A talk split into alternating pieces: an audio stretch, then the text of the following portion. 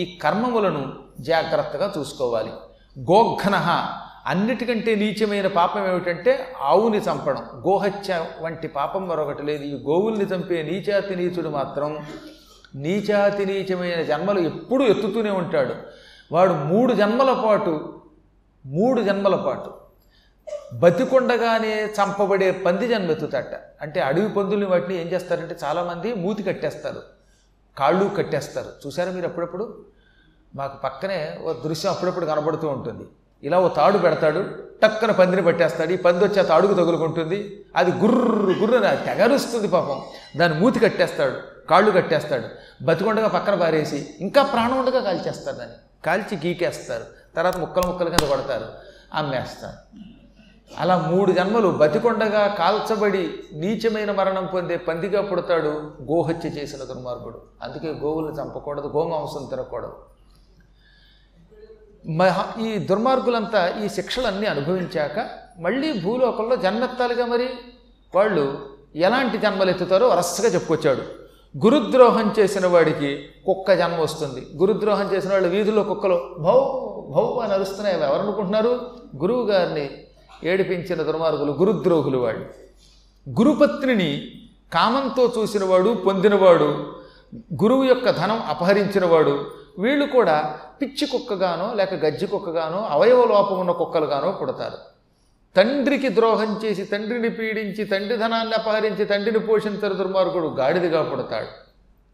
పితృదోషకుడు. తండ్రిని రోజు తిట్టడమేనవాడు పొద్దున్న సాయంకాలం అష్టోత్తర శతనామంతో తండ్రిని తిట్టేవాడు ఉంటాడే.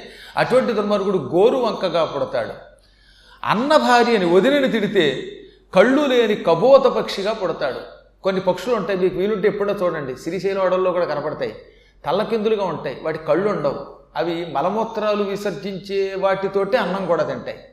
వాటికి కపోత పక్షులని పేరు. కళ్ళు లేని కపోతాలు అంటారే అవే. కపోతం అంటే పౌరం ఒక అర్థం ఇదిగో ఈ పక్షి అని ఒక అర్థం. నేను చాలా కాలం క్రితం ఓ పెద్ద వాగు దగ్గర ఓ చెట్టుకు వెళ్ళాడుతున్న వాటిని చూశాను అనమాట అవి తల్లకిందులుగా వెళ్ళాడతాయి వాటి కళ్ళు ఉండవు. అందుకే పూర్వం గుడ్డివాడు మన ఇంటికి వచ్చినప్పుడు ఏమనేవాడు? కళ్ళు రెండు కళ్ళు లేని కపోతని బాబు అనేవారు. వాళ్ళనమాట ఈ పక్షులు. అన్న భార్యను తిట్టిన దుర్మార్గుడు వదిన తల్లితో సమానం కదా? అన్యాయంగా తిట్టకూడదు. అలా తిట్టిన వాడు ఈ కపోతం అవుతాడు యజమాని దగ్గర ఉద్యోగం చేస్తున్నారు. చక్కగా హరిగారి దగ్గర ఉద్యోగం చేస్తూ బయటికి వెళ్ళి యజమాని తిట్టాడు అనుకోండి వాడు వచ్చే జన్మలో కొండముచ్చుగా కానీ కుంటికోతిగా కానీ పుడతాడు. కాబట్టి యజమానిని ఎప్పుడూ తిట్టకూడదు. జీతం ఇచ్చి పోషిస్తూ ఉంటే బయటికి వెళ్ళి తిట్టడం ఏంటి? లేకపోతే మాని నీకు ఇష్టం లేకపోతే ఉద్యోగం. స్వామిద్రోహం చేసిన దుర్మార్గులు నీచమైన కోతి జన్మెత్తుతారు. దగ్గర ఉంచిన డబ్బును అపహరించిన న్యాసాపహర్త క్రిమికీటకములుగా పుడతారు. మలమూత్రాల కొంటలో క్రిమికీటకాలు అవుతారు. అసూయతో బతికేవాడు ఇతరులలో ఉన్న మంచిని చెడ్డగా చిత్రీకరించేవాళ్ళు రాక్షసులై పుడతారు. విశ్వాసఘాతకులు అంటే నమ్మించి మోసం చేసేవాళ్ళు అటువంటి వాళ్ళు చేపలై పుడతారు. బతికొండగానే చేపలను బర్ర బర్రను అరగదీస్తారు వండుకు తింటారు. ధాన్యాపహర్త ధాన్యాలు ఎత్తుకుపోయేవాళ్ళు ఉంటారే? గోధుమలు కందులు మొదలైన ధాన్యములు. వీటిని అపహరించిన దుర్మార్గుడు ఎలక లేక పందికొక్కుగా కుచ్చుకొచ్చుకొచ్చని తిరుగుతాయి అనమాట పందికొక్కులనేవే వాటికి తర్వాత ఏం చేస్తారట? మన వాళ్ళు మందు పెడతారు. రోజు చూసి చూసి విసిగిపోతారు కదా. ఈ పంది కుక్కలు తింటున్నాయిరా అని వాటి దగ్గర ఇంత మందు వేస్తారు? దెబ్బకి అది కొట్టుకు వస్తుంది పరస్త్రీలను అపహరించిన దుర్మార్గుడు తోడేలుగా క్రమంగా నక్కగా ఆపై కుక్కగా కొంగగా గ్రద్దగా పాముగా కాకిగా పుట్టి నానాయాతన పడతారు. అన్న భార్య తల్లితో సమానమండి. అటువంటి ఆవిడ్ని పొందడం ఎంత పాపం? అటువంటి తల్లి లాంటి ఆవిడ్ని పెళ్ళి చేసుకోవడం ఎంత తప్పు అసలు? జ్యేష్ఠభ్రాత పితృసమహ పెద్దన్నగారు తండ్రితో సమానుడు. ఆ తండ్రి భార్య కనుక వదిన గారు తల్లితో సమానం. ఆ తల్లిని పెళ్ళి చేసుకున్న దుర్మార్గుడు ఉంటాడే ఆవిడ్ని పొందిన నీచుడు వాడు ఘోర నరకాలు అనుభవించి అనుభవించి కోయిలుగా పుడతాడు. అప్పుడు వేటగాడు ఆ కోయిల్ని కొట్టేస్తాడు. లేదా పాములు వచ్చి ఆ కోయిల్ని తింటాయి.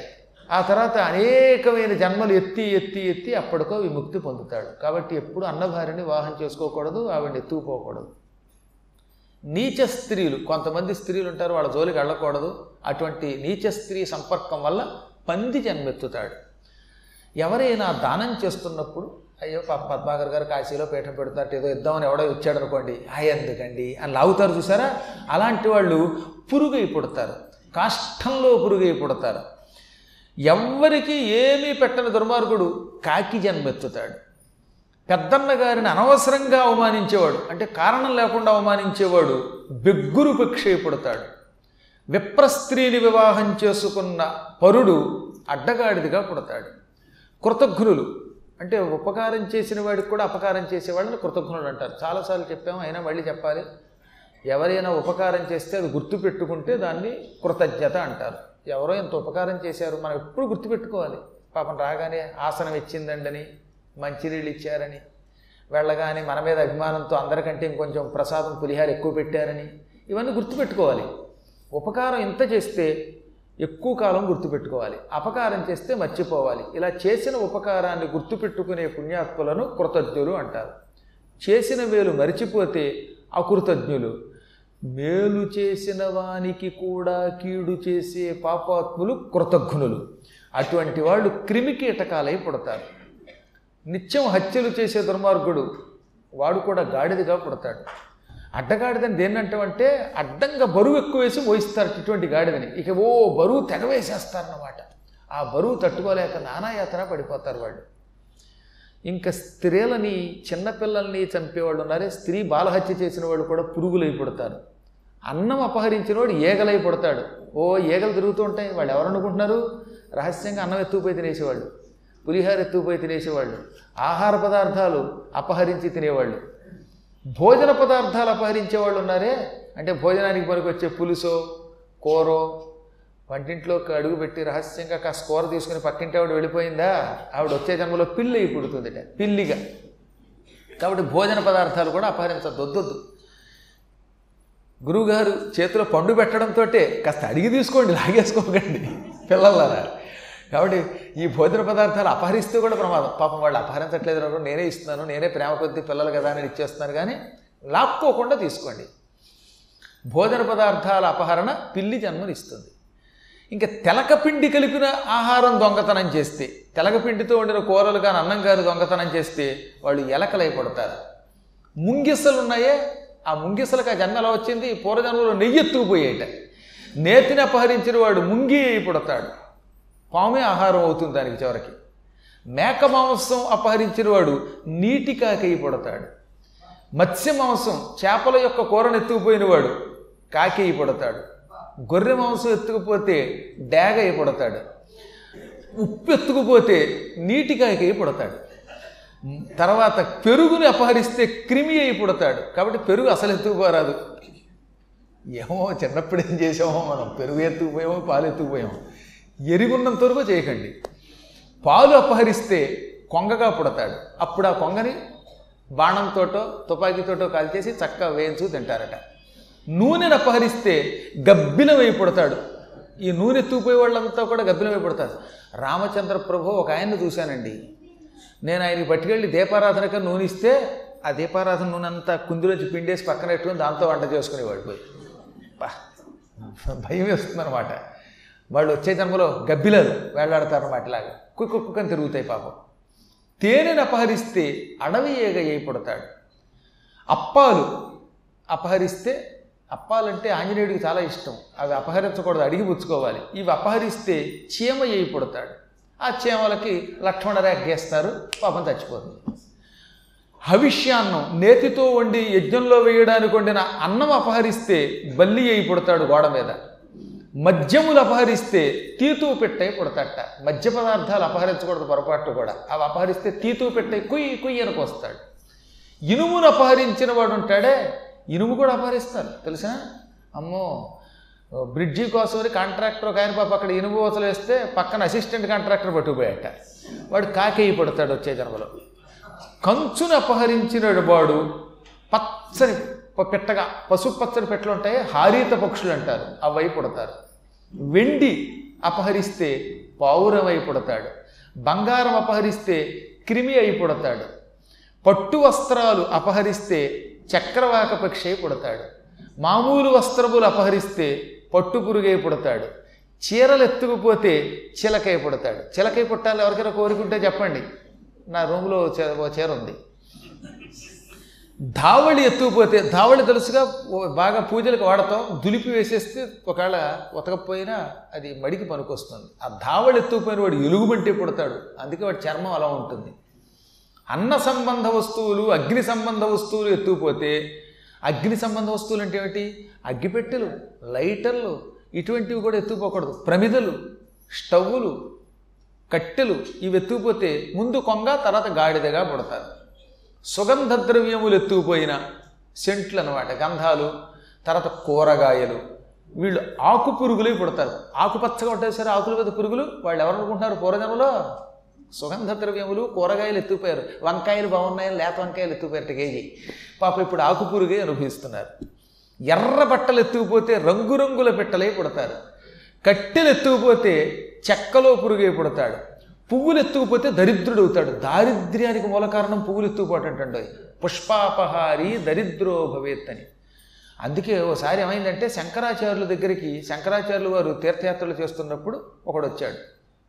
ఆయన దగ్గరకు ఒకడు వచ్చి కటిక దారిద్ర్యంతో బాధపడుతున్నానండి. ఎంత ప్రయత్నించినా ఎన్ని ఉపాసనలు చేసినా ఎన్ని మంత్రానుష్ఠానాలు చేసినా డబ్బు రావటం లేదు. ఇంత దారిద్ర్యం నాకు ఎందుకు వచ్చింది? ఈ దారిద్ర్యం పోవాలంటే ఏమి చెయ్యాలి అని ఒకనొక దరిద్రుడు శంకరుల వారిని అడిగాడు. అప్పటికి శంకరుల వారి వయస్సు కేవలం తొమ్మిదిన్నరేళ్ళు. తొమ్మిదిన్నరేళ్ళ వయస్సు ఉన్న బాలశంకరుణ్ణి పాప ఒక దరిద్రుడు. నాకు ఈ దారిద్ర్యం పోవడంలా మంత్రాలు అనుష్ఠించాను. ఉపాసనలు చేశాను పోవడం లేదు. ఎందువల్ల అని అడిగాడు.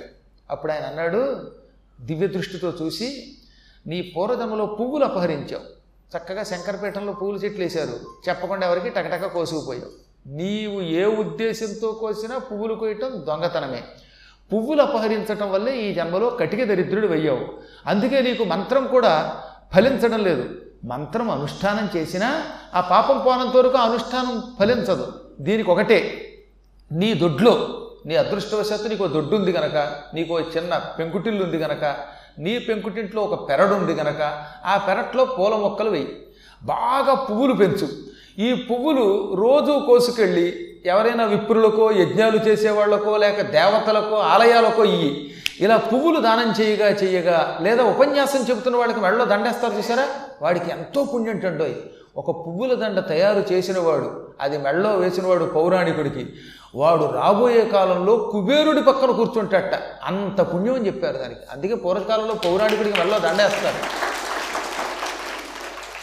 పువ్వులంత లాభం అండి. పువ్వుల్లో లక్ష్మి ఉంది. మీకు భారతంలో కూడా చెప్పరా భారతంలో సభాపర్వంలో పువ్వులలో శ్రీ మహాలక్ష్మి నిరంతరం కొలువై ఉంటుంది. అందుకే పువ్వులను అపహరించరాదు. పువ్వులను ఇతరులకు దానం చేయాలి పువ్వుల దండ మెడలో పౌరాణికులకి వెయ్యాలి. పెద్దలకి గురువులకి వెయ్యాలి. దేవతలకు వెయ్యాలని అందుకే చెప్పారు. బాలశంకరుడు ఆ దరిద్రుడికి సలహా ఇచ్చాడనమాట.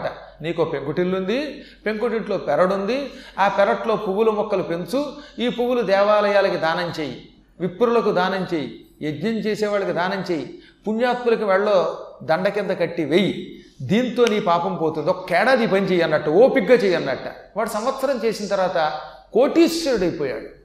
అంటే పుష్పాపహారి దరిద్రుడై పుడతాడు. పాప ప్రాయశ్చిత్తం మళ్ళీ పువ్వులే. పువ్వులు దానం చేయడమే పువ్వుల దండ ఇవ్వడమే. వీలున్నంత వరకు మన ఇంటిలో ఉన్న పువ్వు ఇతరులకు ఇవ్వండి. లేదా కొనుక్కోండి నష్టం లేదు. లేదా మాట్లాడుకూరుకోండి పొరపాటును కూడా పక్కవారి పుష్పాలు అపహరించకండి. ఒక్కోసారి ఏమవుతుందంటే మనకి మన కాంపౌండ్ వాళ్ళ లోపలికి అవతల వాళ్ళ కాంపౌండ్ వాళ్ళలోంచి మొక్కలు వంగి కనిపిస్తూ ఉంటాయి. ఏ మందార వృక్షాలు లేకపోతే ఏ సంపంగి చెట్లు అవతల నుంచి అవతలకి వాళ్ళు ఉండొచ్చు కాక. వాళ్ళ పువ్వులు మనకు కనబడ్డాయి మందొడ్లోకి వచ్చాయని టపా టపా కోసామా? అమ్మ దానంత పాపం మరొకటి లేదు. అది దరిద్రాన్ని ప్రసాదిస్తుంది. ఈ కాంపౌండ్ వాళ్ళు పక్కనే చెట్లు వేసుకునే వాళ్ళ దగ్గర నుంచి మనం చాలా జాగ్రత్తగా ఉండాలి. వాళ్ళు టెంప్ట్ చేస్తారన్నమాట మనకి. మంచి మామిడి మొక్క వేస్తాడు వాడు. ఆ మామిడి మొక్క ఇటు వాళ్ళు ఉంటుంది. ఆ మామిడి మొక్కకి గుత్తులు గుత్తులు అన్నట్టుగా గుత్తులు గుత్తులుగా కాయలు కాస్తాయి. ఆ కాయలు చూసినప్పుడల్లా మన వాళ్ళలోకి మన కాంపౌండ్ వాళ్ళలోకి వచ్చాయి కాయలు మందే అనుకున్నామా? అక్కడ కోసేది ఒక మామిడి కాయ మన తలకాయే పోతుంది దానికి. అందువల్ల పొరపాటును కూడా ఇవి అపహరించరాదు. పొరపాటున పుష్పాలు అపహరించినా దారిద్ర్యం తప్పదు. దానికి పరిహారం పుష్ప దానమే. వాహన అపహారి కుంటివాడే పుడతట వాహనాలు అసలు ఎత్తుకుపోకూడదు. స్కూటర్ బయట పెడితే ఎత్తుకుపోయి సైకిల్ ఎత్తుకుపోయి కారు ఎత్తుకుపోయి టైర్లు పట్టుకుపోయి మనల్ని పీడించే కొందరు దొంగలు ఉన్నారు ఈ వాహనములు వాహనములో ఉన్నటువంటి అవయవములు పార్ట్లు ఎత్తుకుపోయేవాడు కుంటివాడై పడతాడు. వాడు ఏ జన్మెత్తినా కుంటి జన్మే వాడికి. ఒక్కాలో రెండు కాలో పోయి ఏడుస్తాట మనం ఇలాంటి వాళ్ళని చూసి వాళ్ళు తిట్టకండి సుమా. పురాణాల్లో చెప్పారు వాళ్ళ మీద జాలిపడాలి వాళ్ళని అవహేళన మాత్రం చేయకూడదు. పొరపాటును కూడా వికలాంగుల్ని బాధపడుతున్న వాళ్ళని నువ్వు పాపిస్తాడువిరా అని అనకండి. తెలుసుకోవడం వరకే తప్ప వాళ్ళని తెప్పడానికి అది చెప్పేది మళ్ళీ. రేపటి నుంచి కనిపించిన వాడి దగ్గరికి వెళ్ళి రే నువ్వు వాహనం ఎత్తుకుపోయావురా? అనకండి సుమా. అంటే అది మళ్ళీ లేనిపోని పాపం మనకి. జలాపహారి చాతక పక్షి అవుతాడు. వాటర్ బాటిల్ తెచ్చి పక్కనట్టుకుంటే నాకు తెలియకుండా నా బాటిల్ ఎత్తుకుపోయాడు ఒకడు. జరిగింది ఇది నిజంగా చెబుతున్నాను. సెకండ్ ఏసీలో పెడుతున్నాను ఆ పక్కన పెట్టుకున్నాను కొత్త వాటర్ బాటిల్ కొని ఎప్పుడో మంచినీళ్ళు తాగుదామని. నాకు తెలియకుండా ఎవడ పట్టుకుపోయాడు చేసా ఎత్తుకుపోయాడు. పాప వాడు సుఖంగా ఉండాలని దీవిస్తున్నాను. ఎందుకంటే ఈ జలాన్ని అపహరించిన వాడు చాతక పక్షి అయి పుడతాడు. భూమిని అపహరిస్తే పక్కవాడి భూమి అర అంగుళం కూడా అపహరించరాదు. భూమిని అపహరించిన పాపాత్ముడు గడ్డిగా పొదలుగా తీగలుగా చెట్లుగా పుడతాడు. ఈ చెట్లను ఎప్పటికప్పుడు నరికేస్తూ ఉంటారు. వాటి ఒక్కోసారి చెట్లని బతికొండగానే కోసేసి ఏడిపిస్తారు. వాటిని తగలబెడతారు. చాలా బాధ పొందుతాడు వాడు. చివరికి ఈ జన్మలన్నీ అయ్యాక ఏది? ఈ చెట్లు మొక్కలు గడ్డి ఇవన్నీ అయిన తర్వాత ఏదో ఒకనాటికి రోగగ్రస్త మానవుడై పుడతాడు. రోగం రోగముల చేత పీడింపబడే మనిషి అయి పుడతాడు. వృషభాలని ఎద్దుల్ని వ్యవసాయం కోసమని వృషణములు చితక్ కొట్టేస్తారే అవి చాలా జాగ్రత్తగా చేయాలట. భయంకరంగా వాటి వృషణములు ధ్వంసం చేసిన దుర్మార్గులు నపుంసుకులై పుడతారు. ఎద్దు మాంసం తింటే ఇరవై ఒక్క జన్మలు నపుంసకుడై పుడతాడు. అందుకని ఎద్దు మాంసం తినకూడదన్నారు. గోమాంసం తింటే ఇరవై ఒక్క జన్మలు నపుంసకుడై తర్వాత క్రిమికీటకములై పుడతారు. గురువు గారి దగ్గర పాఠం చెప్పించుకునో పురాణం చెప్పించుకునో గురుదక్షిణ ఇవ్వని వాళ్ళు ఉంటారే వాళ్ళు ముఖ నేత్ర గొద రోగాలు పొందేవారుగా పుడతారు. ఈ రోగాలతో పుడతారట వాళ్ళు. భూమి మీద పుట్టాక వాళ్ళకి ముఖ రోగాలు కళ్ళు కనపడవు నొప్పులు ఈ రోగాలన్నీ అందుకు వస్తాయి అలాగే మూత్ర మలద్వారాల్లో రోగాలు వస్తాయి వాళ్ళకి అపస్మారక రోగులు కూడా అవుతారు. ఫిట్ పేషెంట్స్ వాళ్ళకి ఫిట్స్ వస్తాయి అనమాట ఊర్చొచ్చి పడిపోతూ ఉంటారు. గురుదక్షిణ ఇవ్వకపోతే. ఇది యాభై నాలుగవ సూత్రంగా మార్కండేయ పురాణంలో చెప్పారు. ఇలా ఎన్నో రకాల జన్మలు వస్తాయి. నరకంలో శిక్షలు అనుభవించాక భూలోకంలో ఇదిగో రకరకాల బాధలతో జీవులు జన్మిస్తారు. ఎవడు ఏ జన్మెత్తుతాడనేది పూర్తిగా చెప్పడానికి యుగాలు సరిపోవు. నీ కోసం క్లుప్తంగా చెప్పాను. అని యమకింకరుడు రాజుతో అని ఇప్పుడు ఒక అద్భుతమైన ఘట్టం చెప్పాడండి. రెండు అద్భుతమైన ఆణిమాణిక్యాలు లాంటి ఆణిముత్యాలు లాంటి పద్యాలు.